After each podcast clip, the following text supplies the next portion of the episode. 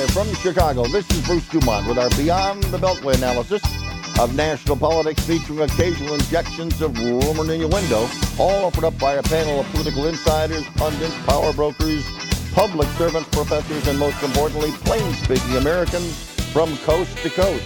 Tonight featuring commentary by Democrat Daniel Biss, Republican Jillian Burnitz, Libertarian Eric Cohn, and Independent Jason Spires.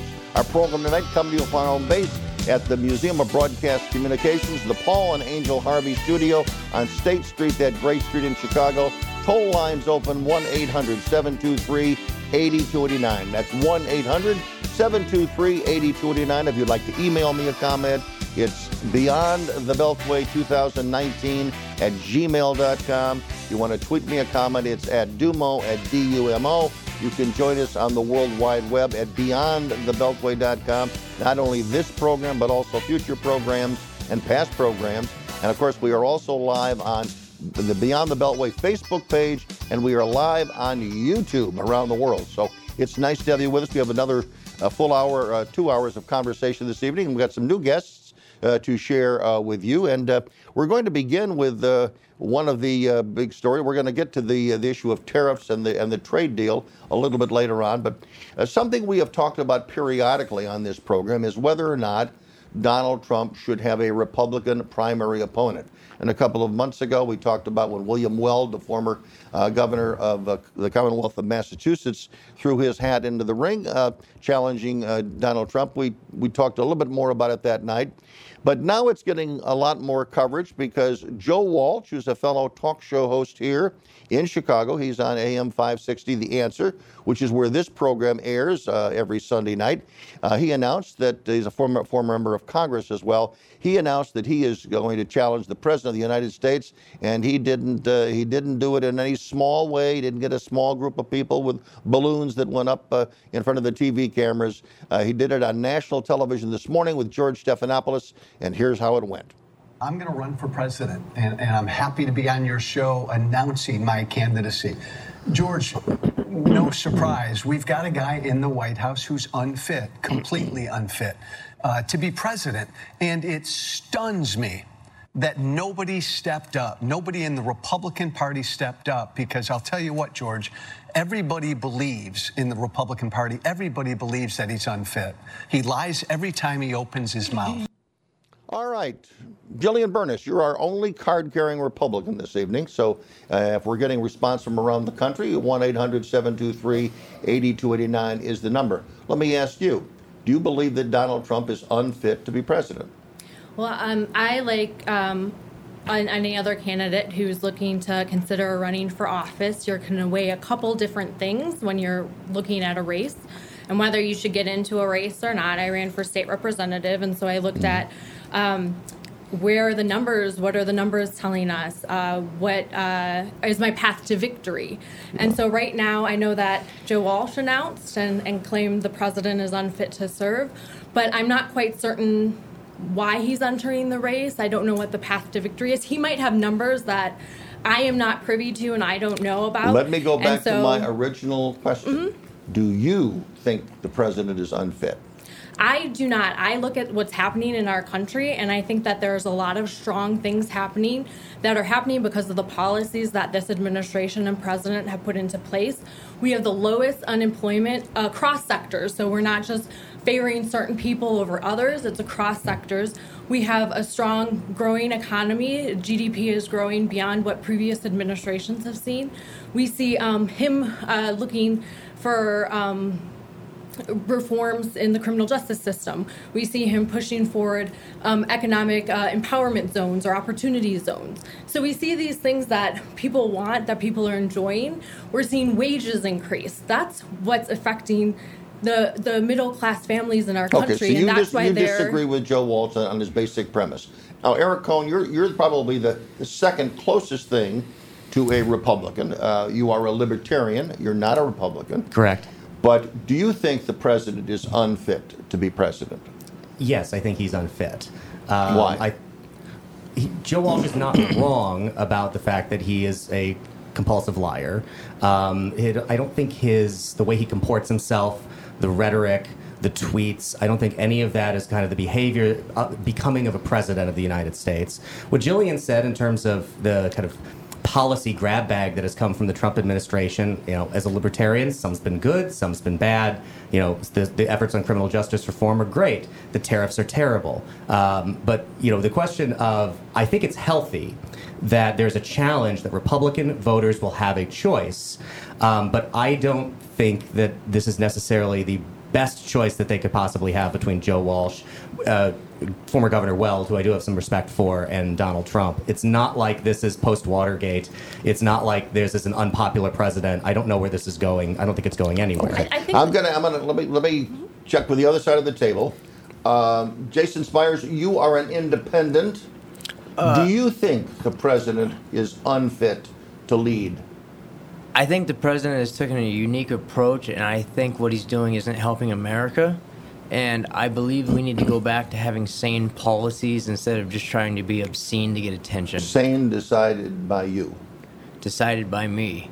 Because okay. this is my opinion. I'm speaking on my okay, behalf. Okay. Okay. And when you have a president who says things like, I hereby order companies such as Amazon, et cetera, to not looking to China to do business with him. There's times where I wonder if he even understands what his actual role is as president and what his actual powers are.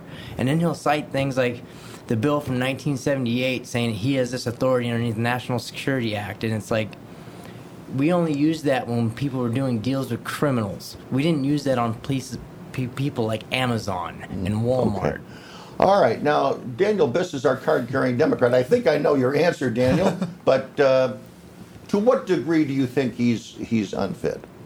He's completely unfit. I mean, what we've known for a long time is that he's, as was already said several times, a liar, a racist, a xenophobe. We're learning now that he's also uh, trafficking in anti-Semitic tropes.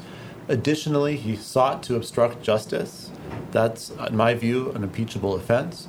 And his conduct on international relations and domestic relations have been, on a great day, erratic, and on most days incredibly dangerous to the country. Of course, he's not fit for office.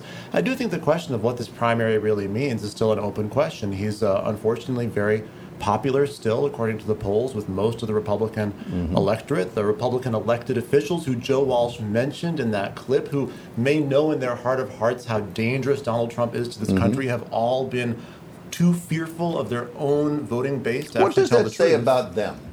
I mean, Joe didn't come right out and say it, but basically he said a number of times there are many Republicans who, who are not brave enough to step up and say what he said. What does it say about those people? I mean, you, you, you come from a political life. And yeah. by the way, we should mention for those around the country, uh, you were a state senator in Illinois. You stepped up and you decided to challenge one of the wealthiest men in the United States mm-hmm. for the governorship of Illinois. You were unsuccessful, but you know something about stepping out from the crowd. I want to talk more about that when we come back. We're going for a break right now. 1 800 723 8289. You know where the four guests this evening stand on the candidacy of Joe Walsh and specifically on whether President Trump is unfit for office. What's your response? 1 800 723 8289. Your calls when we return.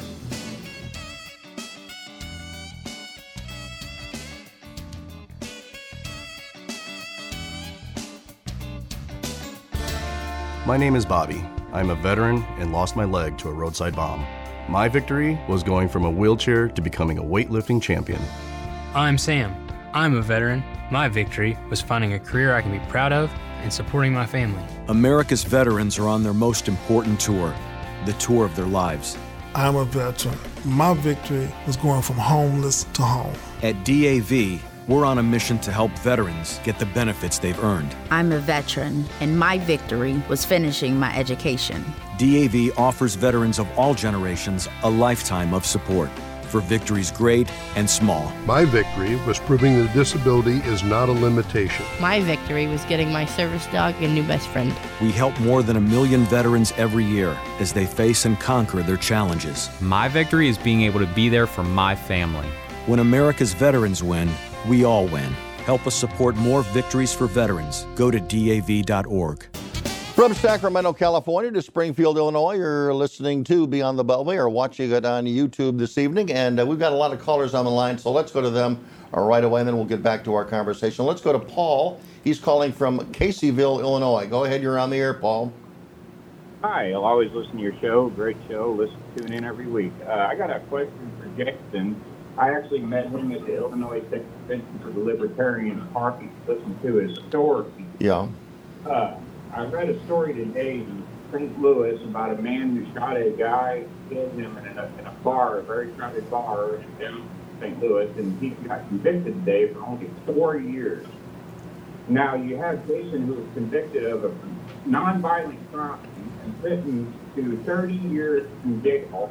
Now I looked up the individual cost of housing a person for a year in jail runs between twenty and forty thousand dollars. Mhm. I want to understand how the cost analysis with the criminal reform system has to take this into account of the situation. So I wonder if Jason or the other libertarians, after listening to their views on criminal reform and justice and the, and the fundament of the drug system and how they want to fight the drug war, how they could help. This Okay, really hang on, how just- Paul, on Stay on the line, by the way. Let me just parenthetically say that for those who are hearing Jason for the very first time, he was on this program about a year ago. Uh, and again, uh, he served 14 years in, in state prison for drug possession. And uh, the inspiring part of that story is that he was able to go from there uh, to Stanford University. He now has a couple of semesters under his belt at Stanford. So he's back in town because he's from this area. So that's why he's back on the show. We're going to do a little update report a little bit later on in the broadcast. But let me ask the question about criminal justice reform because you, you know it from both sides now. Yes, I do. What does the president, getting back to the president, does the president get some credit for sort of taking the lead in criminal justice reform, something that Republicans have not traditionally done? Oh, definitely. Uh, outside of Rand Paul, the Republican Party wasn't really screaming about criminal justice reform on a loud level until Trump came in and got in the office. And then they passed the First Step Act, uh, and that was a major step in the right direction. Underneath Barack Obama, we took the cocaine uh, disparity from 100 to 1 to 18 to one But President uh, Trump actually made it where we have a lot of people now going back and getting their sentences changed because they're out of whack. So, yes, President Trump deserves credit on criminal justice reform. Uh, Senator, do you agree with that? Uh, I think that- Begrudgingly, does he get some credit for this? I think it's the best thing that's happened uh, in his presidency. I think that there has been talk for a long time because of exactly what the caller mentioned, because of the incredible cost of our criminal justice system from the kind of fiscally conservative, conservative budget hawk right that Republicans should get on board of a program of criminal justice reform. And this is really, on the federal level, the first indication that there is some real opportunity there. And I think it's a, a small step in the right direction. Jillian, what's your what's your take? You you referenced it in your opening comment, but again, to to, to what extent is that one of the major issues that you uh, salute the president on? Um, definitely. And I also think there's a lot of hypocrisy that I hear often. I heard on one side that the president's a liar. Um, I quite frankly have heard lots of presidents saying things one way and then changing the way they said things. I think there was um, uh, Joe Biden right now who's running, who was a very strong supporter of the crime reforms that went into place during Clinton's administration that have impacted people uh, now, even till today. And so, and then I hear racism, and uh, I, I guess I'm taking this from um, Tim Scott in South Carolina. He is like, how can you be a racist if you're supporting sickle cell research, if you're increasing un- or uh, lowering unemployment rates for African Americans, and if you're working on economic opportunity zones? And so I think that there are good things that the the administration's doing, and there's a lot of, um, I guess, media that's just repeating over and over again these same rhetorical things. He's a liar, he's a racist. And I look at the policies and I, I'm not seeing that necessarily. Eric, uh, do you think the president is a racist? I have no idea what's in his heart. I hear what comes out of his mouth, and I think it reflects kind of a my understanding of kind of 1970s New York way of uh, you know, interpreting the world. Um, so it's it, I I think a lot of it is disappointing, and a lot of it is disappointing for me to hear coming from the President of the United States. But I want to come back to a point about uh, what the caller had said about what's going on in, in St. Louis and vis a vis uh, Jason's story as well. Um, I think more people should pay attention to the uh, city and county of St. Louis in terms of the crime problems there and the how screwed up the criminal justice system is there. If you go back to the Ferguson shooting of Michael Brown, one of the main reasons that nobody trusted when they came out and said that it was, you know, a justifiable shooting disagree on that if you wish, but that uh, there's just no trust between the police and the community out there, which makes policing incredibly difficult. A lot of it is fueled by the uh, way that citizens are treated, that they are treated essentially like ATMs for small municipalities in St. Louis County that can't possibly fund themselves. If there's a place for somebody to point the bright light for criminal justice reform, it is really St. Louis County, and there should be more attention paid to that. Well, one thing I would like to add to that is the question is, is he a racist? One of the things that I always think about is when they try to say he's a sexist. He was one of the ones in New York that were putting women in power player positions in the construction industry when other people wouldn't do it or be as proud about it. But that doesn't mean that you're not dog whistling or tuning into people's things that they won't say themselves. And I don't think he goes out of his way to tell a racist, don't vote for me. So John I- McCain took a minute in 2008 mm-hmm. against Barack Obama. Yeah. When Yeah. a lady got on this moment on the mic and said, Right. "He's a Muslim," I'm afraid he said, "No, ma'am." He is a good American citizen. Right. He loves his family. He just has different ideas. Donald Trump is not doing that. So, Dan. just as a prelude to my comment, I think, in my opinion, it's very obvious that he's a racist from the way he behaved with the Central Park Five to the trouble he got into for his housing practices in New York in the 70s to birtherism, which is a racist conspiracy theory against Barack Obama, to the way he talks about uh, women of color in Congress, to the word he used that we maybe can't even use on your show to describe certain countries that happen to be populated by people Right. of color. But, but I also think, notwithstanding my own view about that, I get why there might be some haggling about what is the de- uh, what is the definition of a racist and is it constructive to use that word. So, so to put that aside, I think the question about whether he lies, that's not a subjective question. And, and I, I understand what you're saying, and I'm not a defender of your typical politician, and politicians change positions from time to time, sometimes justifiably and sometimes cynically. I get that your point. But if you just look at the number of demonstrably false statements that this president makes per minute of a typical speech compared to any other person in high office in America, Republican or Democrat, there is no comparison. His level of interest in and respect for verifiable facts is just not there. Why that's do you, dangerous. Why do you think there's such a large percentage of Republican elected officials, which is what we were talking about in the Mm-hmm. last segment, that, that don't want to stand up and challenge him like like Joe Walsh says he wants to challenge?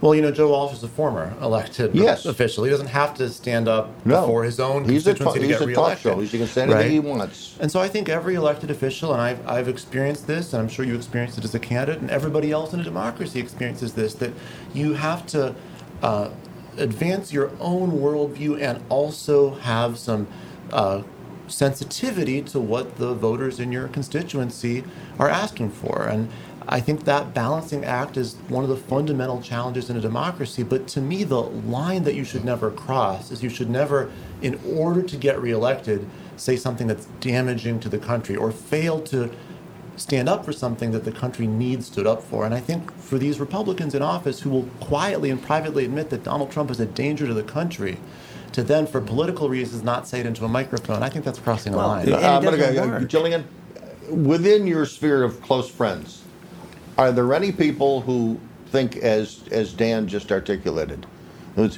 You're at a cocktail party, you're out to dinner, the subject of politics comes up, and even though they may be Republicans, they will articulate some of the uh, the, the litany of, of, of issues that he has just raised.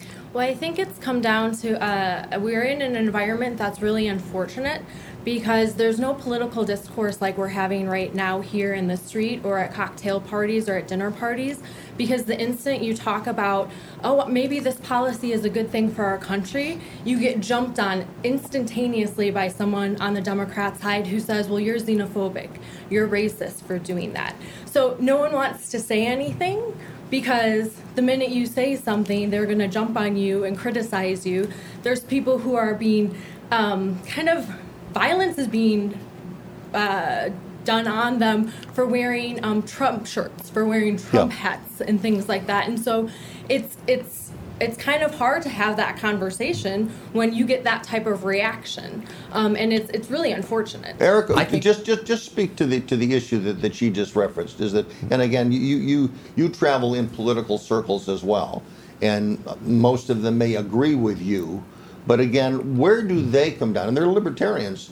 Where do they come down that a that a, uh, a young person? It doesn't even have to be a young person. That if they're living, let's say, in Cook County, Illinois, which is where this program originates from, you would not, most people would not walk down the street of Chicago wearing a MAGA hat. They would be either afraid to do it because of some physical confrontation, or they don't want to get engaged in a heated conversation, which those MAGA hats sometimes entail. I, I mean, I think that's true. I think we have a kind of, we do have a lack of civilized political discourse going on right now. We have a lot of people screaming at each other and talking past each other rather than talking to each other by anything. The name calling from the left and the right, I don't think helps circumstances. But there are, I, I talk to people that I hear that they, I hear this frequently. The kind of soft suburban Republican voter, the kind of person who thinks that, you know, like, I like the judicial appointments or I like some of the economic policy or the tax cut. I don't like his rhetoric. I don't like the tweets.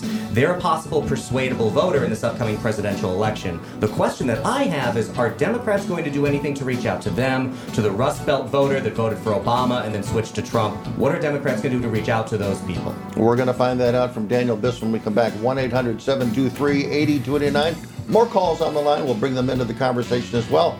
I'm Bruce Dumont from coast to coast and border to border. This is Beyond the Beltway.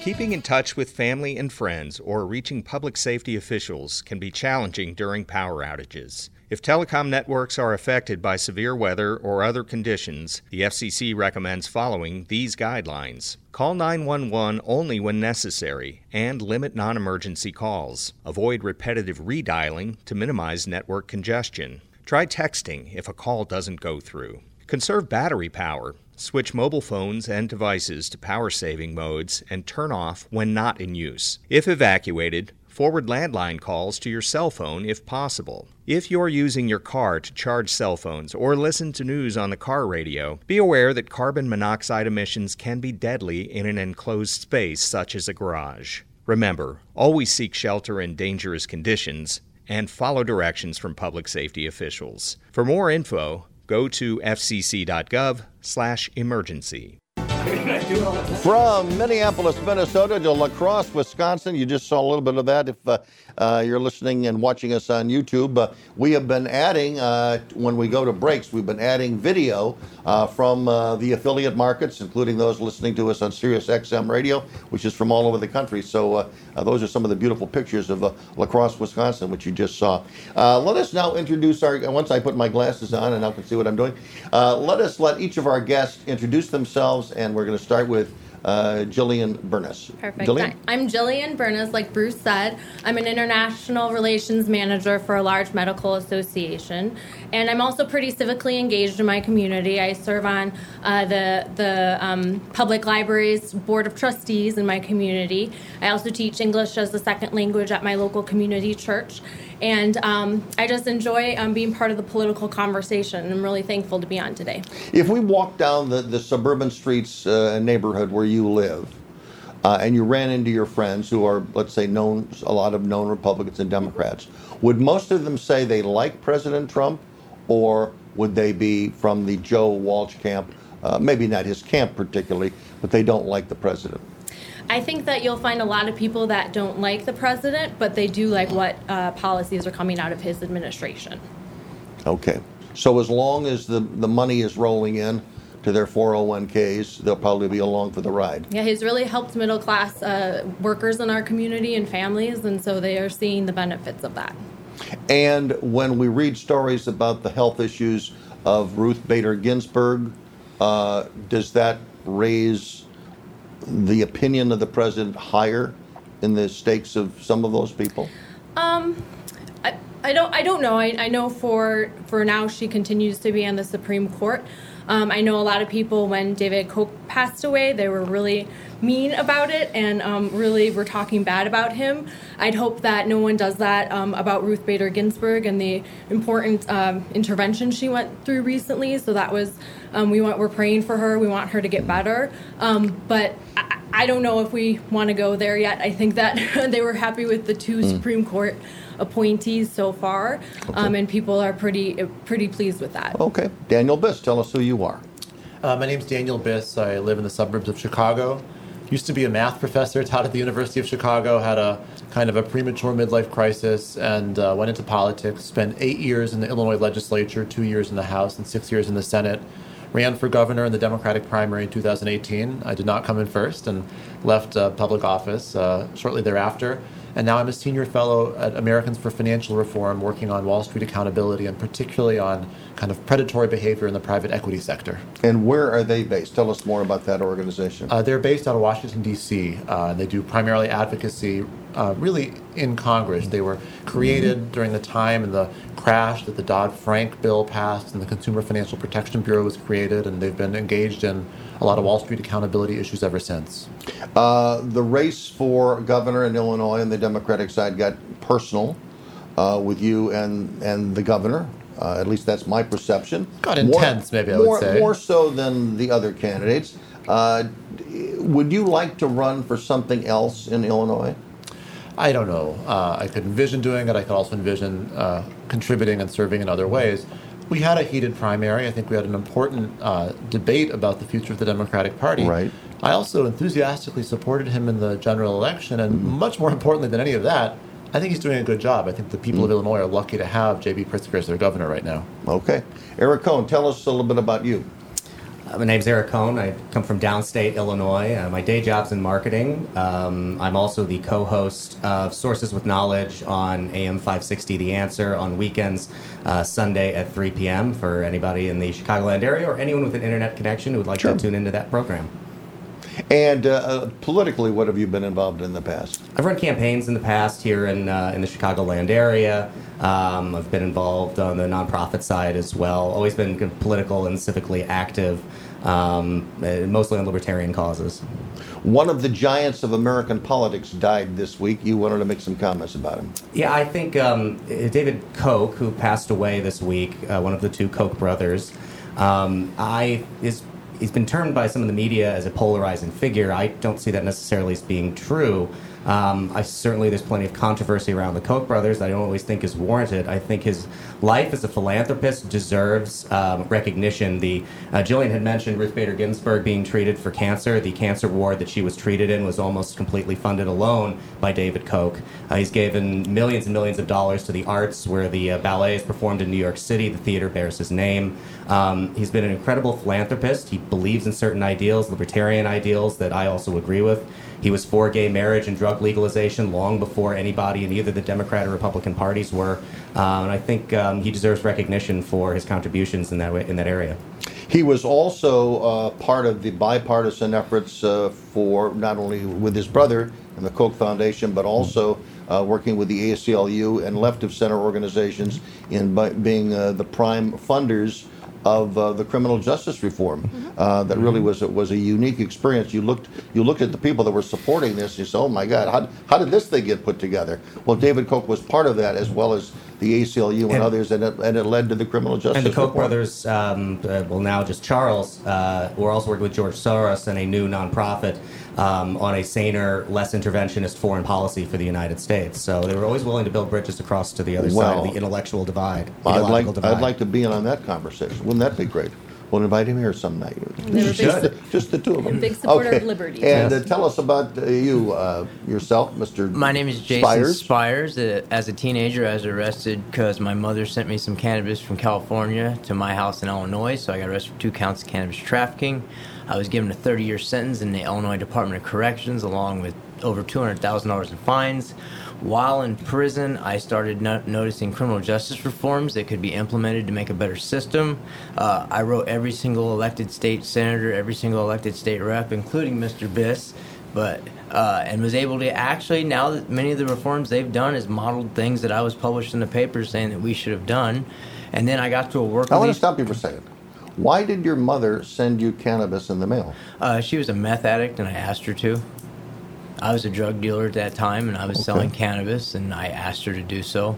I take full accountability for what I did. It was Did illegal. you bond with her again? When, when Yeah, actually, we we're getting ready to go to Athens on Tuesday. You you for, you uh, forgave her. Uh, yeah, because uh, in many ways, I feel guilty for involving her in my thing. She was a drug addict. I was a drug dealer. I should have probably not included family members in my activities. There are many people in the Trump base that don't understand why Donald Trump is investing so much political capital, or the political capital that he invested appears, for the most part, to be not necessarily his constituency, and it flies in the face of maybe his core constituency, which may be more tough law and order, maybe police, prosecutors. Uh, how do you explain to them what might be going through Donald Trump's head? Oh, I believe Donald Trump is a people person. I believe he reads the energy of the room and he looks at what he can do that's feasible and still keep his core voting for him, but possibly still reach out to some other people. And criminal justice reform is to the point where you had the Koch brothers supporting it. You had Rand Paul in his ear talking about it Mhm. constantly because Rand Paul ran his presidential campaign on criminal justice Yes, reform he did. issues. Didn't go very and, far. And you've seen Donald Trump calling him a weasel like haircut guy, and then now they're buddies, and Rand Paul is becoming an advisor to him. So I think Mhm. Donald Trump sees a section of people that he can get to vote for him without losing his base, and he passed the One Step Act, and you don't see a lot of his supporters disowning him because of it. So he was able to get something good done on the criminal justice reform while not pissing off his base. Okay. I, I think that's. I, think that's a good point, and yes, he has uh, certainly done that on criminal justice reform. But I think we've also seen out there from a lot of Republicans a willingness to recalibrate their positions, even past ones previously held, to whatever Donald Trump is saying at the time. I think we see this a lot with things like tariffs, free trade, um, support for uh, more free market policies and free trade policies have been baked into the Republican cake for a long time. Donald Trump comes in; he's always had strong views like this on trade.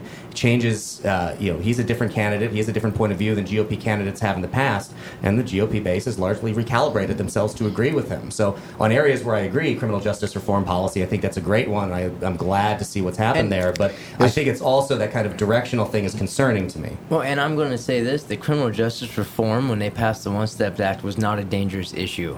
There might have been people in his party that opposed it, but no one was like, oh, don't do this. We already had our foot t- tipped in the Uh, Tom water. Cotton very much Tom was in Cotton, favor yeah. of not doing it. Okay, Sure. but I'm saying And the Attorney General at the But I'm saying the electorate wasn't. You don't see people yelling and rallying against what's going on. No, I, I agree with You that, know, and I think politicians and- are often trail. And also, when Barack Obama changed the crack cocaine uh, discrepancy from 101 to 18 to 1, there wasn't a big backlash. Barack Obama let thousands of people out of prison. He pardoned 43 people and commuted their sentence, I believe. Sounds plausible. to Yeah, me. and you don't see people rallying against him for it. So Trump was made a political uh, decision and Co- said, yeah. you know what, I think I can do this. Uh, Jillian, uh, on that subject, um, are the Repu- because of the criminal justice reform, are the Republicans making a mistake, maybe by, maybe by not trying to reach out uh, to those who might be pleased with this policy? I mean, it's many it's many African Americans. It's not exclusively African Americans, but a large portion of the prison population are African Americans. Some of those that have gotten out early are African Americans. Is it a mistake for the Republicans not to be aggressively going after, uh, let's say, the ex-offender uh, community because it's it's a it's a large community? Um, I'm not certain that they're not extending an olive branch and looking to incorporate people and bring them in under the party umbrella. Um, I don't know that. Um, I'm not certain what you, you're looking for them to necessarily do as far as, but Well, I mean, for instance, voting. I mean, you know, you know, voting. Mm-hmm. as bringing either polling- either either voting for ex-offenders, which is controversial to some, or letting those that are, are still in prison vote. Those are, you know, Bernie Sanders has come down with a position on that. But we'll come back to that. I want to talk about that and a few other things. More calls when we come back. I'm Bruce Dumont. Thanks for joining us.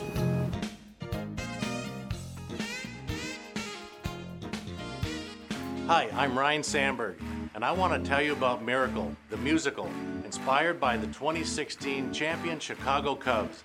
It's one of the best productions I have ever seen. Now playing at the Royal George Theater. Do not miss it. Millions estimate their benefits online so they can do what they want offline.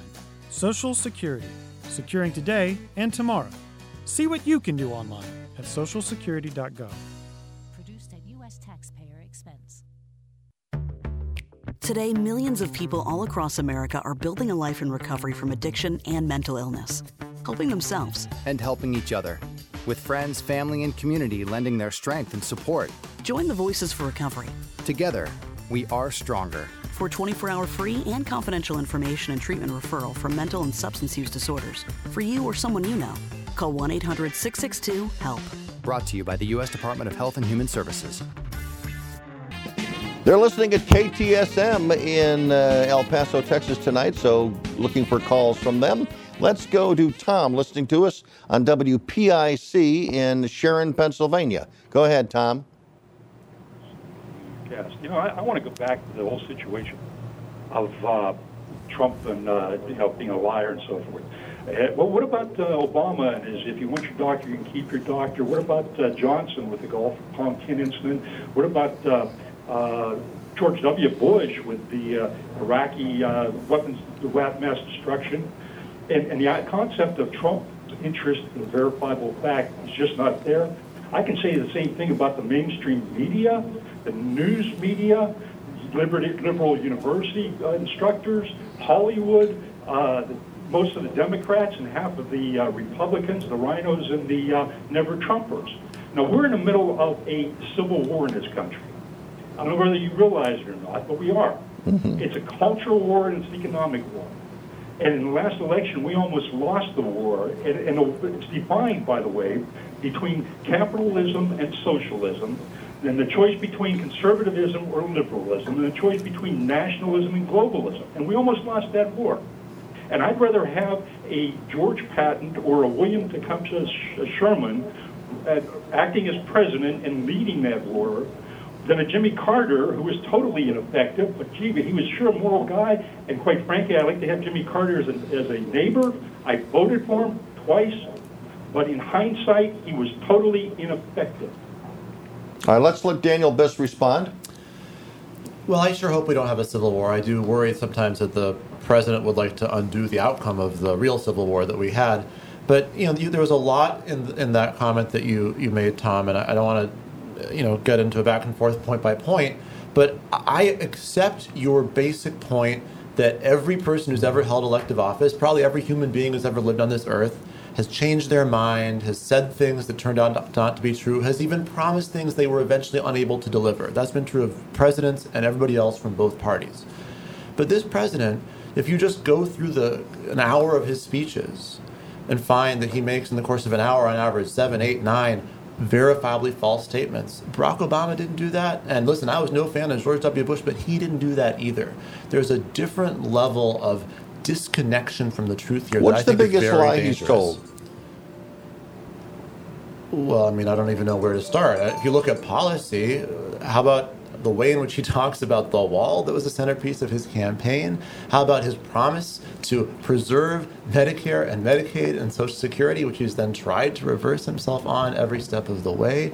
How about his promise to make people like him pay more? Which is the opposite of what he did. His promise to get rid of the carried interest tax loophole. Those are just specific promises he made that turned out to be the exact opposite of the policy he tried to advance. But there's also smaller things, like, for example, he continually takes credit for a particular piece of legislation that helps veterans that Barack Obama signed into law in 2014. He can't get his basic facts right if they don't agree with the political narrative he's trying to sell. Let's go to Mark in Chicago, listening to us on 1590, our flagship station. Go ahead. Yeah, um, I'd just like to make the point that everybody on CNN and MSNBC accuse him of racism, racism, racism. New York Times, Washington Post. But to me, he only attacks individuals that he disagrees with, that have that have attacked him first. I've never seen him attack a group of people, which to me is the true definition of a racist. I just wondered what you think about that. All right, I'll let Eric re- respond to that. I mean, yes, he does, certainly. Uh, we get this a lot. He fights. He punches back. I go back to the question again of character that's becoming a, a, president of the United States and the ability to comport oneself in a way that I think is becoming of a president of the United States.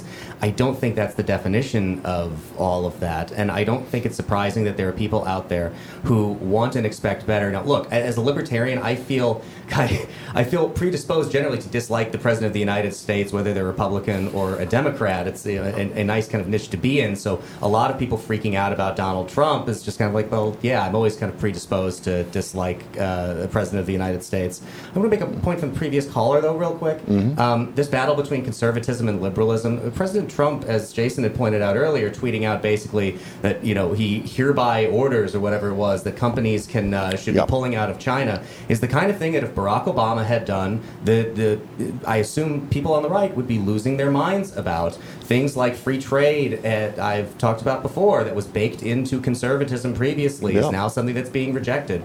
So I think all this, the idea that there's these clearly delineated lines that we're fighting over, ideological lines we're fighting over, I don't think is true. I think Trumpism should be understood as a psychological phenomenon and not an ideological I, one. We shouldn't talk about it in that way. I, I miss the days when our problems were Barack Obama saluted someone with a coffee cup in his hand. Yeah. That was our problem. Or he wore a tan suit on television. Jillian, what do you think of that? Well, and I also think that we're in a different position than we are, were uh, during Obama's administration. We have far more ways to communicate, far more ways to get the word out, and you also see a media that I often sit there and I, I think. I think they're out to get the president of the United States.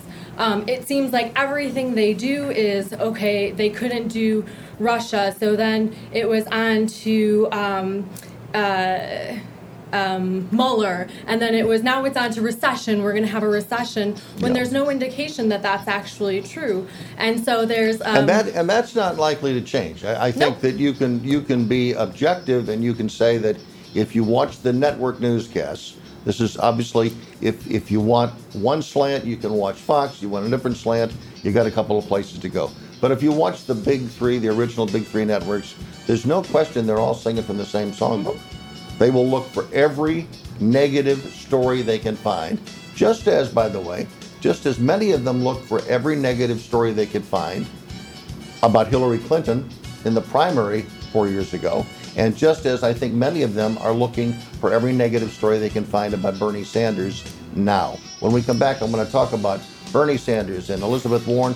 I know you want to talk about that, uh, Dan, and we'll do that. 1 800 723 8289. In the next hour, we're going to talk about the Democrat race for president. We had three people drop out, uh, one of whom no one even knew that he was in. But we're going to talk about it next hour on Beyond the Beltway. Don't go away.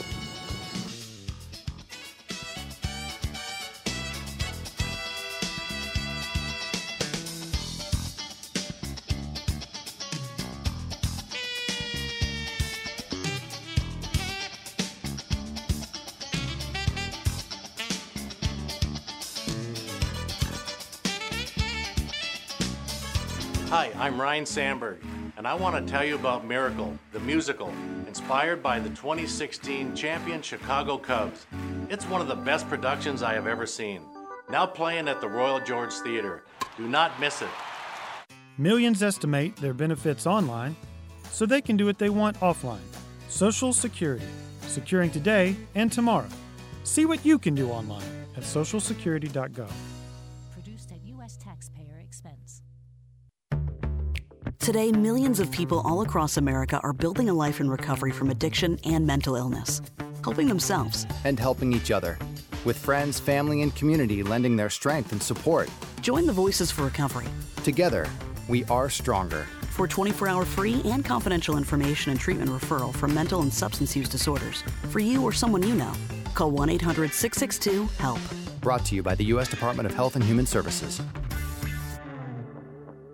Keeping in touch with family and friends or reaching public safety officials can be challenging during power outages. If telecom networks are affected by severe weather or other conditions, the FCC recommends following these guidelines. Call 911 only when necessary and limit non emergency calls. Avoid repetitive redialing to minimize network congestion. Try texting if a call doesn't go through.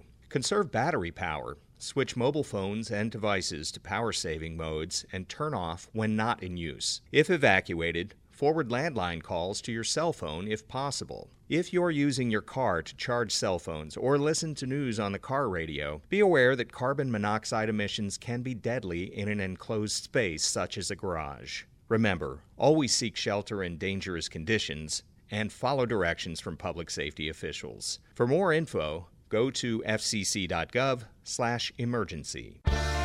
My name is Bobby. I'm a veteran and lost my leg to a roadside bomb. My victory was going from a wheelchair to becoming a weightlifting champion. I'm Sam. I'm a veteran. My victory was finding a career I can be proud of and supporting my family. America's veterans are on their most important tour, the tour of their lives.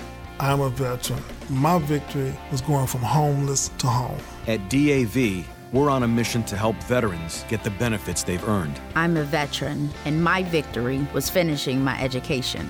DAV offers veterans of all generations a lifetime of support for victories great and small. My victory was proving that disability is not a limitation. My victory was getting my service dog a new best friend. We help more than a million veterans every year as they face and conquer their challenges. My victory is being able to be there for my family.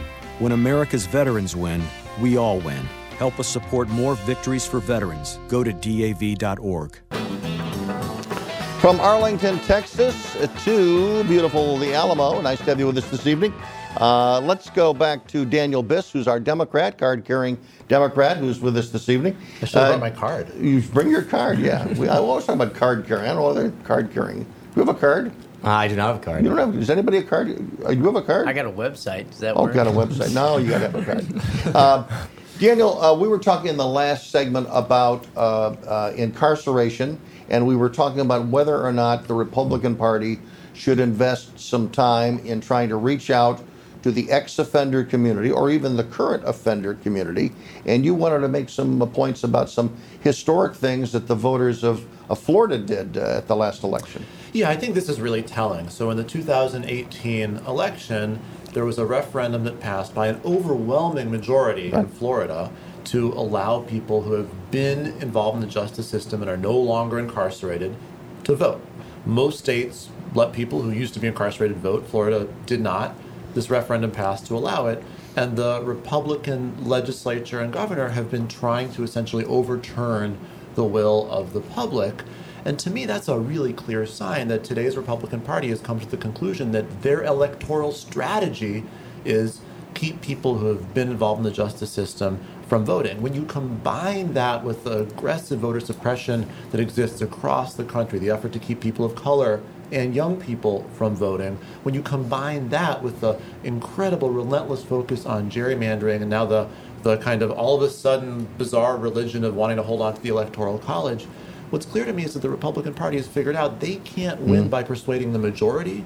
They're going to instead try to win by suppressing the will of the majority. We're going to stop here for a second and bring on our newsmaker line. Uh, the man we talked about in hour number one, Joe Walsh, joins us. Joe, nice to have you with us on Beyond the Beltway.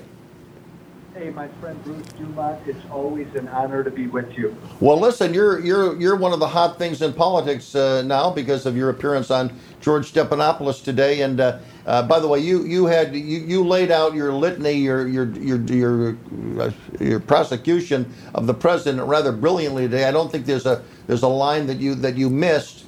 But speak to something that we discussed in hour number one, and that is what do you hope to do? What signal do you hope to send to this large number that you allege is out there of Republican office holders? What do you want them to do? Hey, Bruce, I want them to come out. Um, see, I believe that most Republicans and independents in this country, privately, they know Donald Trump is unfit to be president. They're, they're afraid to say it publicly. Like so many of my former colleagues in Congress, they believe that. They just don't want to say it publicly. We have to say it publicly now because we can't survive another four years of Donald Trump. So that's what I hope to do with this campaign is to encourage them to come out and acknowledge publicly that Donald Trump is unfit. And and how much money do you think you need, Joe, to make this case against the president that already has a uh, an, an apparent un, unlimited amount of money to spend on reelection? You know, I need money, not as much as he does with technology today. I need money, but you know what? With getting on TV and social media and spreading this message around, again, I'm trying to light a bunch of wildfires all over the country, Bruce, and I think it's there. You look at how this president has acted just in the past week alone. He's tweeting this country into a recession. That should scare the hell out of every American. And for those Republicans who feel that every time you utter a negative word about the president, you you are you're putting a dagger in his in his heart, and that that will lead to a Democrat, uh, perhaps a socialist Democrat, uh, to victory next year. Look, I think Donald Trump is a danger to America. I don't believe he can and should be reelected. The Democrats are wrong on policy, but you know what? I'd rather fight on policy. I'd rather fight bad policy than deal with an egomaniac narcissist uh, who's a, uh, a serial liar, who's disloyal to this country, um, who's a real danger to the country. I think that's a bigger threat than the bad ideas of the Democrats. Joe, do you believe that Elizabeth Warren, Bernie Sanders, or Joe Biden are a danger to this country? No, I think their ideas are wrong, but I don't think they're a danger to this country. Donald Trump doesn't believe in the rule of law. That's a danger to America. And when you look at those, uh, since you've announced, has there been any one of these members of Congress, Republican members of Congress, that you talked about with George Stephanopoulos today, have any of them given you a call? I've spoken to a few of them privately, but to be honest, Bruce, they're not they're not they're not ready to come forward publicly. It's going to take more. Now, when you announced today, uh, does that mean? I assume that means the end of your talk radio career for the time being because of equal time. Is that your understanding that you may have done your last show uh, for your network of stations? I'm done with talk radio, uh, and that makes me sad. But to me, this is a bigger mission. Uh, I've got to do what I can to make sure this guy can't be reelected. And Bruce, by the way, to, to try to help save the Republican Party. Trump has destroyed the Republican Party. Young people, women, and people who live in the sur- suburbs do not want to vote Republican right now. So one one last thing, you you well, Eric Cohn is here, and he's a libertarian, but he's uh, he's got some questions for you or a question for you. Hey, Eric. Uh, hi, Joe. So the, the litany of indictments uh, against Trump that you've laid down are things I think could have been very credibly said about Donald Trump when he first announced he was running for president of the United States in 2015. You were a rather vociferous Trump supporter up until uh, a point recently in time. What changed your mind? What changed your mind that said, you know, I can't support this guy anymore? What what was the moment? And, and I apologize for voting for him. I made a mistake, and that's on me. Eric, I realized pretty quickly that two things moved me. I realized after he got elected pretty quickly that every time he opened his mouth, he told a lie. And no matter where you stand politically, if we have a president who lies almost every time he opens his mouth, we can't support that. But did and you then think- finally at Helsinki in July of 18, he lost me. When he stood in front of the world and said, I stand with Putin and I don't stand with my own intelligence community, that was it for me. That was an act of disloyalty. We got a quick question from Jason Spires. He's here. He's uh, got a question for you. Yes, Mr. Walsh. I'm an Illinois resident. My, my question to you is I hear you saying a lot of things, but Justin Amash came out and you said you wanted to start wildfires. Justin Amash actually said that he should be indicted or impeached.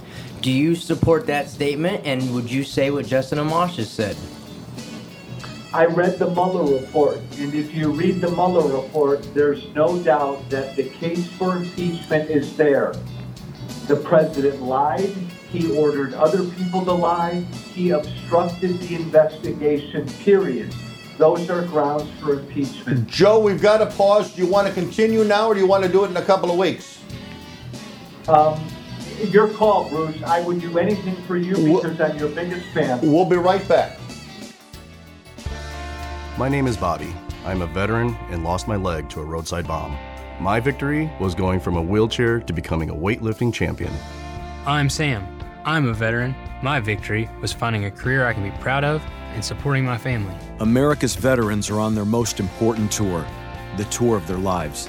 I'm a veteran. My victory was going from homeless to home. At DAV, we're on a mission to help veterans get the benefits they've earned. I'm a veteran, and my victory was finishing my education. DAV offers veterans of all generations a lifetime of support for victories great and small. My victory was proving that disability is not a limitation. My victory was getting my service dog a new best friend. We help more than a million veterans every year as they face and conquer their challenges. My victory is being able to be there for my family. When America's veterans win, we all win.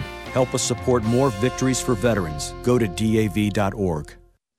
Totally get why people live in California. Bruce Dumont back. We are coast to coast and border to border on radio and television at the moment. And uh, we are joined by Joe Walsh, who has just announced that he is challenging Donald Trump in the Republican uh, primary for President of the United States. And uh, uh he was kind enough to give us a call. We didn't know whether he was going to be able to make it or not. But, Joe, we appreciate uh, your, your joining us uh, for, the, for the program. What I love to be with you, Bruce. It's a great show. What are, what are your next steps? What, what do you do next? You've got this huge splash you had now. I assume you're going to be doing what nonstop talk show hosts and uh, not talk show hosts, but as a as a as a host, but as a guest. Is that part of your uh, your foundation? Yeah, what I'm going to try to do, Bruce, is get my face and my voice out there as much as possible to tell as many people as possible that Donald Trump is unfit to be president. That's what I believe. I believe a lot of people believe that. And I'm just going to try to encourage as many people, especially Republicans, to come out and say that. We'll be in New Hampshire and Iowa this week and next week, campaigning our rear ends off uh, to, to, to get that message out there. Uh, Daniel Biss, who uh, you may know from his days in Springfield, he's joining us yeah. tonight. He's our Democrat. Uh, go ahead. Hey, Joe. How are you? Hi, Daniel. Um, so here's my question. You know, you you talk about the belief that a whole bunch of Republicans in Congress agree that Donald Trump is unfit to be president, but are basically frightened to come out and say it publicly. Yeah. Well, the thing they're scared of is the Republican primary electorate, the same people you're trying to reach right. out to. And, and the polls seem to show that they're pretty much right about where Republican primary voters are at on Donald Trump. So my question is do you think they're missing something? Do you think Republican primary voters right now have a different view than conventional wisdom suggests? And if not, it's 2019. The guy's been president. He's been behaving in this way as president for more than two and a half years. What are you going to do to change their minds? Hey, Daniel, again, good to hear you. Um, our politics may be different, but I respect everything you do. I think I think Trump's support among Republicans is wide, but I think it's soft a lot of the polling I've seen, even in New Hampshire, 84% of Republicans in New Hampshire support Trump, but 50% of Republicans want a primary challenge. Um, I do believe that they're tired. They're tired of this president's drama every day. They're tired of his insults. They're tired of his cruelty. They're tired of his BS. And oh, by the way, this president right now, it's no longer funny. Like Trump's no longer funny. He's tweeting the country into a recession right now. I think if Republican voters can be presented with an alternative who, and I'm a conservative, a conservative without all the drama, I, I think there might be something there. What do you think of the uh, other candidates? Because you said, you know, there weren't any other candidates. Well, William Weld has been out there for a couple of months. Uh, so he's at least one other option that's out there. Uh, what do you think of him, and uh, why is he not taken off in your view? And, and, and Bill Weld's a good guy, Bruce. But here's the deal: if you don't stand up on your soapbox every day and make this about Trump, the fact that he's unfit, that he lies every time he opens his mouth, that he sides with Russia and not us, if you don't make the moral case against Trump every day, there's no reason to primary him. And Bill Weld respectfully isn't making that case. I, I'm stunned this year that no other Republican came forward to make that case, which is why I came forward today. What about Mark Sanford? He's an, again another good conservative, nice man, but he's talking about running against Trump so that he can start a conversation about the debt and the deficits. Excuse me, I care about the debt and the deficits, but that's no reason to primary Trump. Again, the reason you primary Trump is because he's a bad man. He's a child. He's unfit to be president. If you can't carry that message, there's no way you're going to beat Trump in the primary. Jillian Bernis is here. She's a Republican. Uh, she's uh, not real wild about your campaign. Well, I'm. Um, I, so I uh, currently live and am from the district that your congressional district before uh, the maps were changed. And Yeah. um, it's not that I'm not against uh, everyone running for office. It's that I'm curious to know the path to victory. I know you're really great at uh, ginning up a grassroots support. You've definitely done it in the congressional district. But a lot of those same people who support you are also supporters of Trump. So I'm wondering how how how you're going to get them to support you in this race, and then also how you're going to get those because to get on the ballot, you need to get the signatures from all 50 states. Um, how how you see that happening? Uh, great questions. And we've got very good people working on the ballot access because the Trump administration has worked with the Republican Party to try to make sure that no, there can be no primary challengers. So we're going to face that head on. But your other question is really important. So here's the bet I'm making. I believe most Republicans and conservatives deep down, even though they like some of Trump's policies, they are freaking tired of all the drama, of all the tweets and all the insults. What they need to see is, hey, I can get some of these conservative policies without all these BS, without all the daily tweets. If I can make that case, we can be successful. If I can't, then I, I won't be successful. Joe, uh, a lot of your critics are saying uh, this is an ego trip for you, a big ego trip, that your radio career is not going as famously and uh, fabulously as you would like it to go, and that this is an opportunity for you to get out there, say what you want to say, get all kinds of media coverage. Uh, and maybe parlay this into a much bigger deal, either a radio or TV deal down the road. And the way you do that is you attack the President of the United States because the mainstream media will love you because they like anyone who's a turncoat. Response. Hey, look, I do what I believe and I say what I believe. The easiest thing for me to do is to just line up with everybody else in conservative media and sing this president's praises. If I did that, I'd still have a radio show, I'd have great ratings, and every Republican would love me. I truly believe that this president is a danger to the country. He has no respect for the rule of law. He believes he's a dictator. This will be the most difficult thing I've ever done because Trump and his people are going to come after me and pound me every day. Uh, believe me, I'm not doing this because it's going to be fun. I'm doing it because I think it's the right thing to do. Do you have any major financial supporter that's given you a little jump start in this campaign? Yes. And by the way, we announced this morning in the first day we've raised a bunch of money. So I'm excited. Can you name who your main benefactor is? I won't. Uh, a bun- but a bunch of people from all over the country. I think we'll do pretty well when it comes to money, at least enough to get our message out. How much have you raised thus far in this w- one day that you've, you've been out there?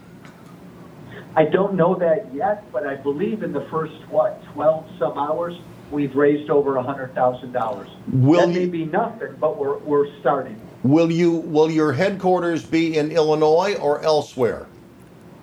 Don't know yet. Would you be open to a debate with anyone else on any of the major networks? Always. What is the one issue that uh, other than the one of unfitness and, and incompetence and and uh, and and, and dishonesty that you've articulated tonight, what is the one issue in this campaign that you want to uh, lay out a plan for that Republicans can really look at and compare you with Donald Trump?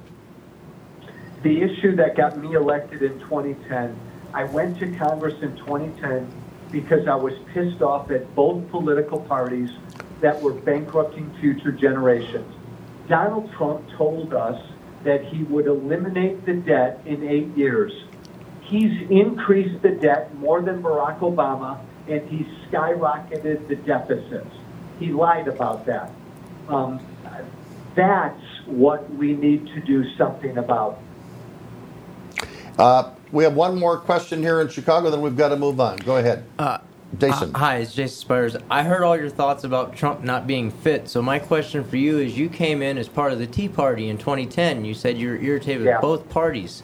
So if you don't happen to unseat Trump, and it comes down to a general election, and let's say Justin Amash declares Libertarian presidential candidate, are you voting for Justin Amash or the LP over the Democrat? Are you leaving it blank, or are you going to vote for Trump?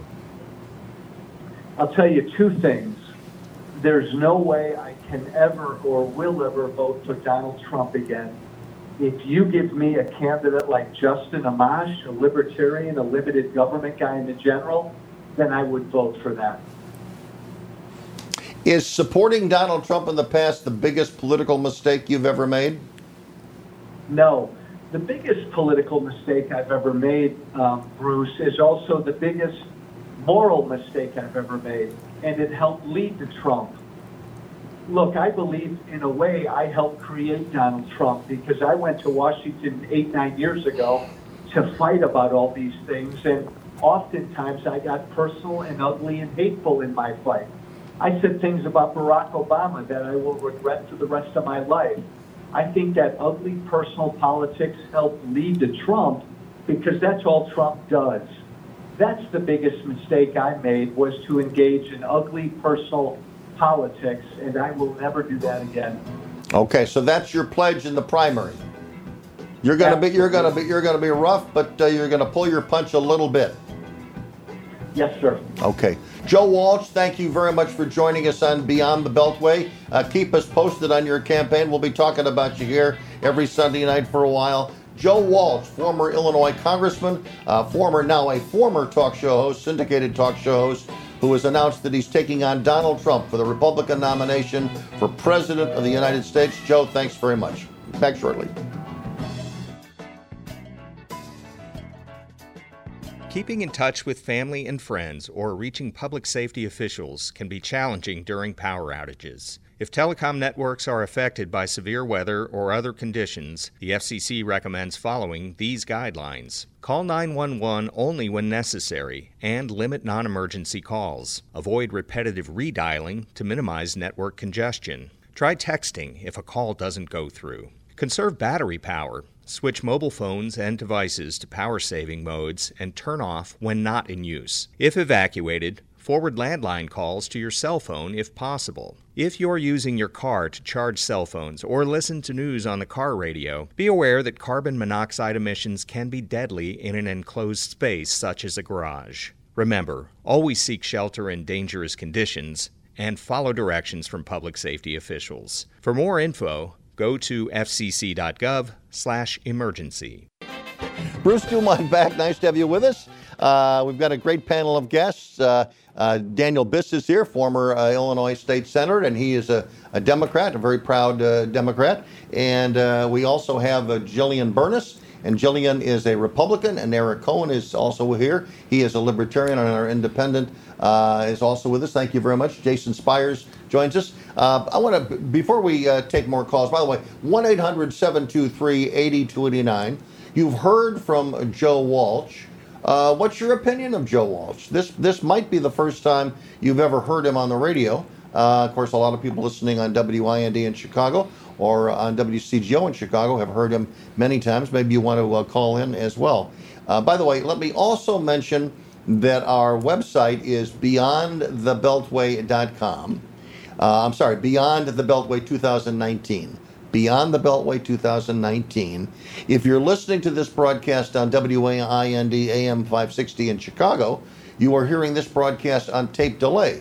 So some of you may be throwing things at the radio thinking, oh, I want to call because you can't call because we're on delay.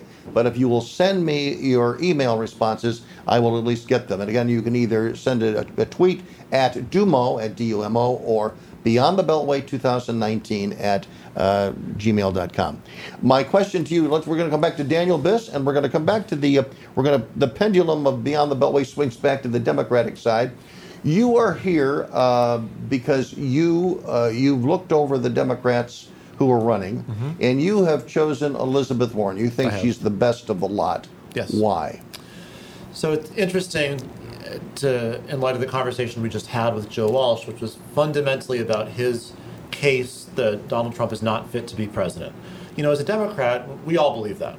And so I think the fundamental question in the Democratic primary for president is hey, is the only problem out there that Donald Trump, our president, is unfit for the office?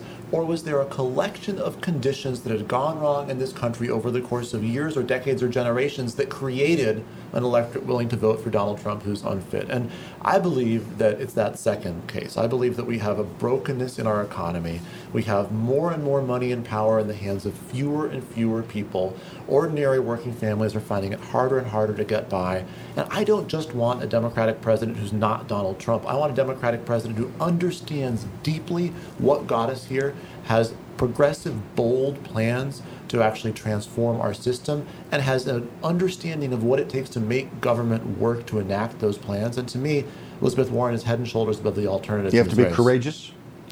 You much you must be courageous because there are a tremendous number of people who benefit from the status quo. It's not half the country, it's not the majority of the country, it might only be one or two percent of the country, but it's people who benefit from the status quo and have money and power. And we need a president who is prepared to stand up to those people. What do you say to those opponents of Elizabeth Warren and those in the media, many of them will- in the media, mm-hmm. say that she's too left? There's no way that, that America has already proven don't send us a liberal Democrat from Massachusetts. We've mm-hmm. tried it and tried it and tried it. It doesn't work, with the exception, obviously, of John Kennedy in 1960. We, we've been down that road before. Why, why choose another liberal Democrat from Massachusetts who you think is going to play in the heartland? Well, I'll start by saying that I think every single one of us should have some humility when we engage in that type of punditry. And nowadays, who really knows who's electable? But here's why I think Elizabeth Warren is the right person to take on Donald Trump. Let's look back at that 2016 election. What was the case that Donald Trump made against Hillary Clinton? Too much of an insider, too tight with Wall Street, too close to the very economic forces that have been pushing down ordinary working families in America. What better person to run against that message than someone who's made a career of fighting for middle class families, who's taken on Wall Street again and again and won, who cannot possibly be tied to the kind of corrupt establishment that Donald Trump wants to run against? By the way, if you look at Elizabeth Warren's election results in Massachusetts, the parts of Massachusetts where she's done well are not the liberal suburbs of Boston that you might have in mind. But she's done incredibly well compared to other Democrats in rural, less affluent, central and western Massachusetts, which is not so different from the kind of voter we've got to win over in places like Pennsylvania. Why are you for her as opposed to Bernie Sanders? Look, I agree with Bernie Sanders on a lot of policy issues, and I think there's a lot of good people running in this race beyond those two as well. But I think she stands out in the depth of her understanding of what went wrong. It's not just about being for someone who's progressive, and of course Bernie Sanders is, and I appreciate that about him. It's someone who has spent her life studying bankruptcy law, understanding what Wall Street is doing, creating the Consumer Financial Protection Bureau, one of the very few instances since FDR was president that an American, the federal government in America has brought Wall Street to its knees. She has a understanding of what it takes to win these fights that I think is unparalleled. And by the way, I think she has the capacity to unite the Democratic Party and produce the kind of landslide victory in November that we're going to need to have the kind of majorities in Congress that we're going to require to pass these policies. But some would say that in 2016, Mhm. she might have been able to have the nomination if she fought for it. Mhm.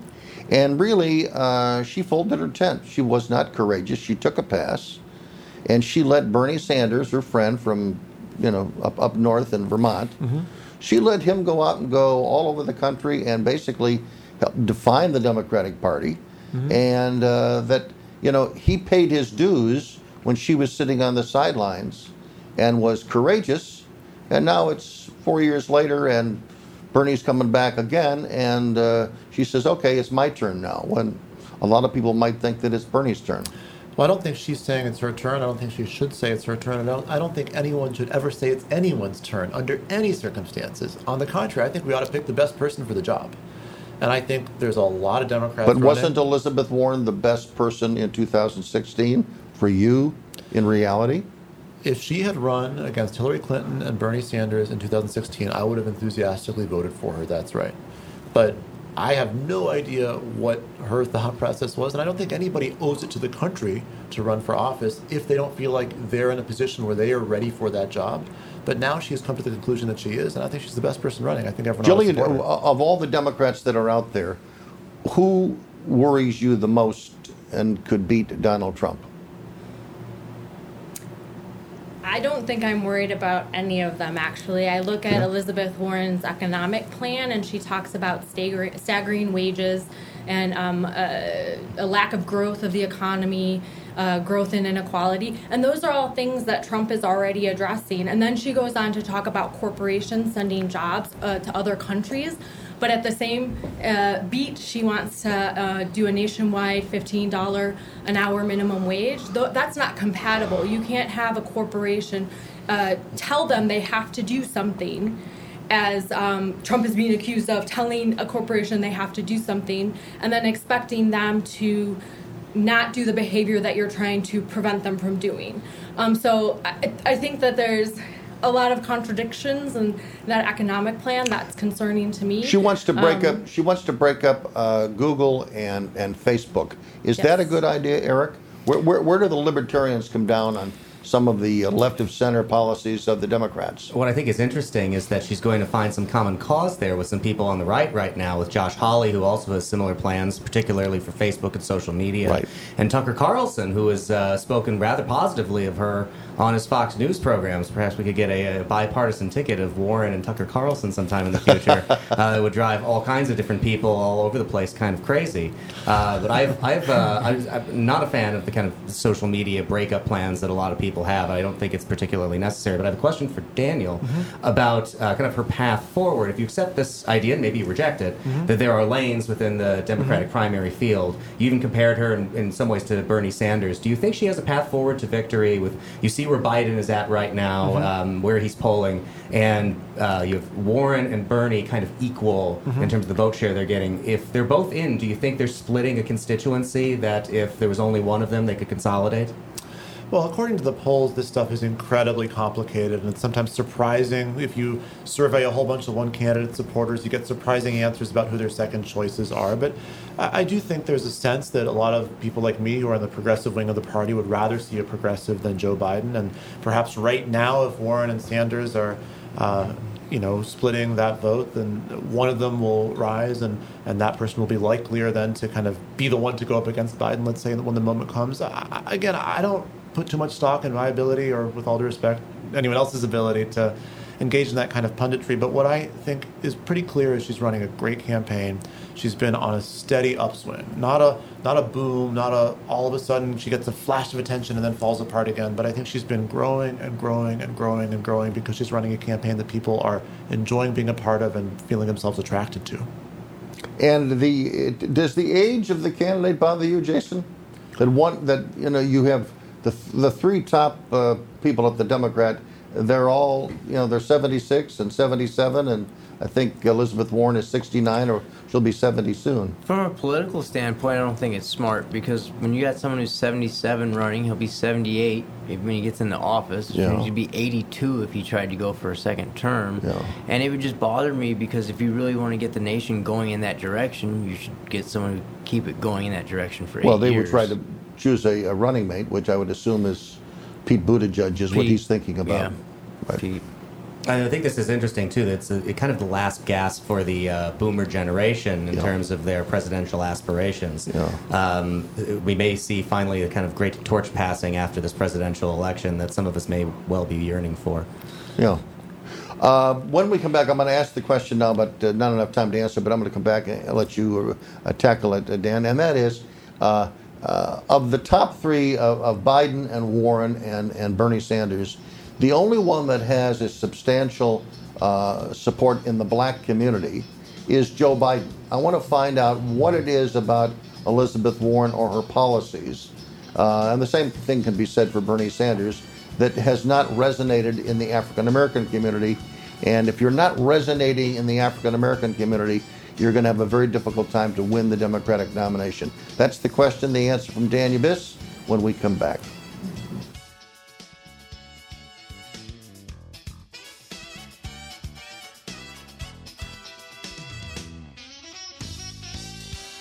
Hi, I'm Ryne Sandberg, and I want to tell you about Miracle, the musical, inspired by the 2016 champion Chicago Cubs. It's one of the best productions I have ever seen. Now playing at the Royal George Theater. Do not miss it. Millions estimate their benefits online so they can do what they want offline. Social Security, securing today and tomorrow. See what you can do online at socialsecurity.gov. Produced at U.S. taxpayer expense. Today, millions of people all across America are building a life in recovery from addiction and mental illness, helping themselves and helping each other. With friends, family, and community lending their strength and support. Join the Voices for Recovery. Together, we are stronger. For 24 hour free and confidential information and treatment referral for mental and substance use disorders, for you or someone you know, call 1 800 662 HELP. Brought to you by the U.S. Department of Health and Human Services. Ah, from the beautiful fields of Goodland, Kansas, I'm Bruce Dumont. Thanks very much for joining us from coast to coast and border to border every Sunday night. Jillian, I want to ask you a question. Um, when in the very first d- debate with the Democrats, when they all raised their hand about free health care, or not health, not free health care, health care for illegal immigrants, and all those hands went up, did a smile come across your face and say, you know what, that's the only picture I need to run for Don, It- uh, it support Donald Trump? It didn't during the actual debate, so I was watching the debate and I did see that particular point. I thought it was more poignant when I saw it. I think it was the New York Post, I want to say, where they had that picture and then it Right. said the first step to losing to, to Trump or some Yeah. something. I'm paraphrasing or trying to talk uh, to say what I, I think it said, but I was just like, oh wow, that's that's not good, especially when it's coming out in that way. Daniel Biss, you're a you're a Democrat. Yes. Can you, do you agree with my the premise of my question that that picture is is worth more than a thousand words? That that that's going to be a tough picture for any Democrat standing on that stage to defend in a campaign against Donald Trump. Look, I, think that healthcare is an issue where how you frame the question matters a lot. And so you can find polls that say that most Americans don't think that someone without documentation ought to have access to free healthcare. I understand the point you're making. At the same time, if you make the case that healthcare is a human right, that it does not make sense, it is not moral, it is not just, it is not economically rational to have people without access to real health insurance who nonetheless find themselves in the emergency room, that's an argument you can win. And there's no doubt. You really there- you really believe that that could be an argument that could be won. Yeah, I think in a, in a campaign in this day and age, you think that's with, with 62 million people already having voted at least what they wanted Donald Trump to do. I absolutely You do. think those 62 million people, their minds can be changed on that issue? I don't know how many people's minds can be changed. I also remember that 65 million people voted against Donald Trump. That's and his right. approval rating is in the very low 40s at the best right now. But but let me just say this again. There's a lot of different ways to ask the healthcare question, and there's no doubt that the campaigns in the general election are going to be fighting over what terrain we're talking about healthcare, and there may be some particular terrains that are less advantageous to Democrats. Guess what? If I'm a Democrat and it's October of 2020 and we're talking about healthcare a lot, I am happy because Donald Trump is doing everything he can to take healthcare away from millions of Americans, and people know it. That's why Democrats did so well in 2018. And uh, listen, he'll say what he wants to say. That's a fight we can win. Is that a devastating picture, Eric, from a political standpoint? As somebody who is very much in favor of a more liberalized immigration system, many of the sentiments that I know exist out there um, aren't ones that make me incredibly happy. So I, I, I tend to agree with the idea that it is not going to be something that's helpful for whoever the Democrat nominee is in the future because it will be utilized by Donald Trump, that kind of pugilistic style that he has. Um, but to, to the point about uh, healthcare and the way you asked the question, there's also the matter of where the economic rubber hits the road on all of that. And for companies that or countries that we have uh, that have been discussed who have single payer healthcare systems are also countries with very large middle class tax burdens that need to be paid by uh, the people in those countries. And, that's another one where it's going to be an opportunity for Donald Trump to run around saying they want to raise your taxes, especially for you, those of you in the middle class. I can't imagine that being that popular. Jillian, do you believe that owners of, of plants uh, or businesses that routinely hire illegal immigrants, should those owners of those organizations, should they go to prison? Um, so I think that there needs to be a look at that system. I know that there's been e-verify, and there are uh, plant owners or owners of manufacturing companies that uh, participate in the e-verify system and they look at documentation that a worker provides them and they're not able to say this is a correct piece of documentation or this is an incorrect piece of documentation. They are just provided a piece of documentation and they're saying well this is uh, valid to work in the united states of america and that's what e-verify is. So if someone brings you a, a document that is forged is not yours is incorrect there's no way Does of an, them does an employer have necessarily any knowing. responsibility to check the veracity of their employees? I think they should, uh, to the best of their ability, they should definitely check agree into with that, their Jason? background. Yes, I believe an employer definitely has the responsibility. I believe the employer definitely has the responsibility to comply with the law. And if you're asking me if it's moral that we have a law that's that way, yes, we have the right to know who's inside of our country. I'm not saying we shouldn't legalize immigration, but employers have a responsibility to follow the law. Should the owners go to prison, Daniel? Look, I think our, our immigration system is completely broken, and clearly businesses in America are taking advantage of it, and it's wrong. So the whole thing needs to be overhauled dramatically. If you're asking me in the confines of the current system what exactly the penalty should be, I think the penalty should be real and meaningful and severe. But more importantly, you've got to just overhaul the system so there's actual justice embedded into it. And one other thing that Bernie Sanders said uh, in one of the debates, he said that he thinks those that are currently serving time in prisons should be allowed to vote. Do you agree with that? I do. I, I think it's uh, it's one of these things that I actually think is really unpopular, and it's a good thing I'm not running for president because that's Yeah. a tough case to make to the to the electorate.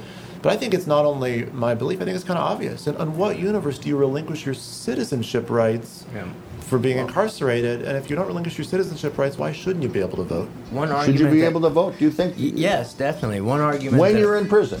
Yes. If you're Why? ever going to get out and you're going to ever have to pay a tax Yeah. and you are not allowed to vote, if that tax is going to impact your life, that's taxation without representation. So therefore, you should be able to vote. But to you vote. have violated the laws which sent you in the. Don't you think that that's I one of the things you violated should the law give of up? selling cannabis. I'm out and I'm voting right now. If a tax affects Yeah. me, it's no different. What if I'm in? But you're out now. What You're if I'm out. incarcerated? I'm not. I'm, I'm not saying that once you. I believe that once you have So, done your time, Let, let me cut in you here should be able to vote. I, I I hear what you're saying. How about We've got getting, 15 seconds. How about while you're incarcerated, and getting to vote for the person who's going to appoint people to the prisoner review board? Right? You you still have contact with the government, and if you're not represented, that's a real injustice. It's one of the rights you lose when you violate the law. Anyway, Well, our let's thanks, stop Jason. We're out of time. Yep. Thank you very much, Senator Biss and Jillian and Thank Eric. you. We thank you very much for joining our program this evening. Our thanks to uh, Fritz Goldman and also to Andrew and to uh, Britta and to Hector for their assistance in the production of the show. Until next week, I'm Bruce Dumont. Good night from Chicago.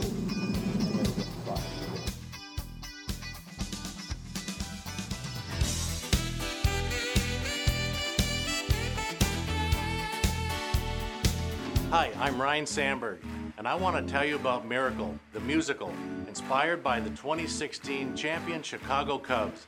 It's one of the best productions I have ever seen. Now playing at the Royal George Theater. Do not miss it. Millions estimate their benefits online so they can do what they want offline. Social Security, securing today and tomorrow. See what you can do online at socialsecurity.gov. Produced at U.S. taxpayer expense. Today, millions of people all across America are building a life in recovery from addiction and mental illness, helping themselves and helping each other. With friends, family, and community lending their strength and support. Join the Voices for Recovery. Together, we are stronger. For 24 hour free and confidential information and treatment referral for mental and substance use disorders, for you or someone you know, call 1 800 662 HELP. Brought to you by the U.S. Department of Health and Human Services. Keeping in touch with family and friends or reaching public safety officials can be challenging during power outages. If telecom networks are affected by severe weather or other conditions, the FCC recommends following these guidelines. Call 911 only when necessary and limit non emergency calls. Avoid repetitive redialing to minimize network congestion. Try texting if a call doesn't go through. Conserve battery power. Switch mobile phones and devices to power saving modes and turn off when not in use. If evacuated, forward landline calls to your cell phone if possible. If you're using your car to charge cell phones or listen to news on the car radio, be aware that carbon monoxide emissions can be deadly in an enclosed space such as a garage. Remember, always seek shelter in dangerous conditions and follow directions from public safety officials. For more info, go to fcc.gov/emergency. My name is Bobby. I'm a veteran and lost my leg to a roadside bomb. My victory was going from a wheelchair to becoming a weightlifting champion. I'm Sam. I'm a veteran. My victory was finding a career I can be proud of and supporting my family. America's veterans are on their most important tour, the tour of their lives. I'm a veteran. My victory was going from homeless to home. At DAV, we're on a mission to help veterans get the benefits they've earned. I'm a veteran, and my victory was finishing my education. DAV offers veterans of all generations a lifetime of support for victories great and small. My victory was proving that disability is not a limitation. My victory was getting my service dog a new best friend. We help more than a million veterans every year as they face and conquer their challenges. My victory is being able to be there for my family. When America's veterans win, we all win. Help us support more victories for veterans. Go to DAV.org.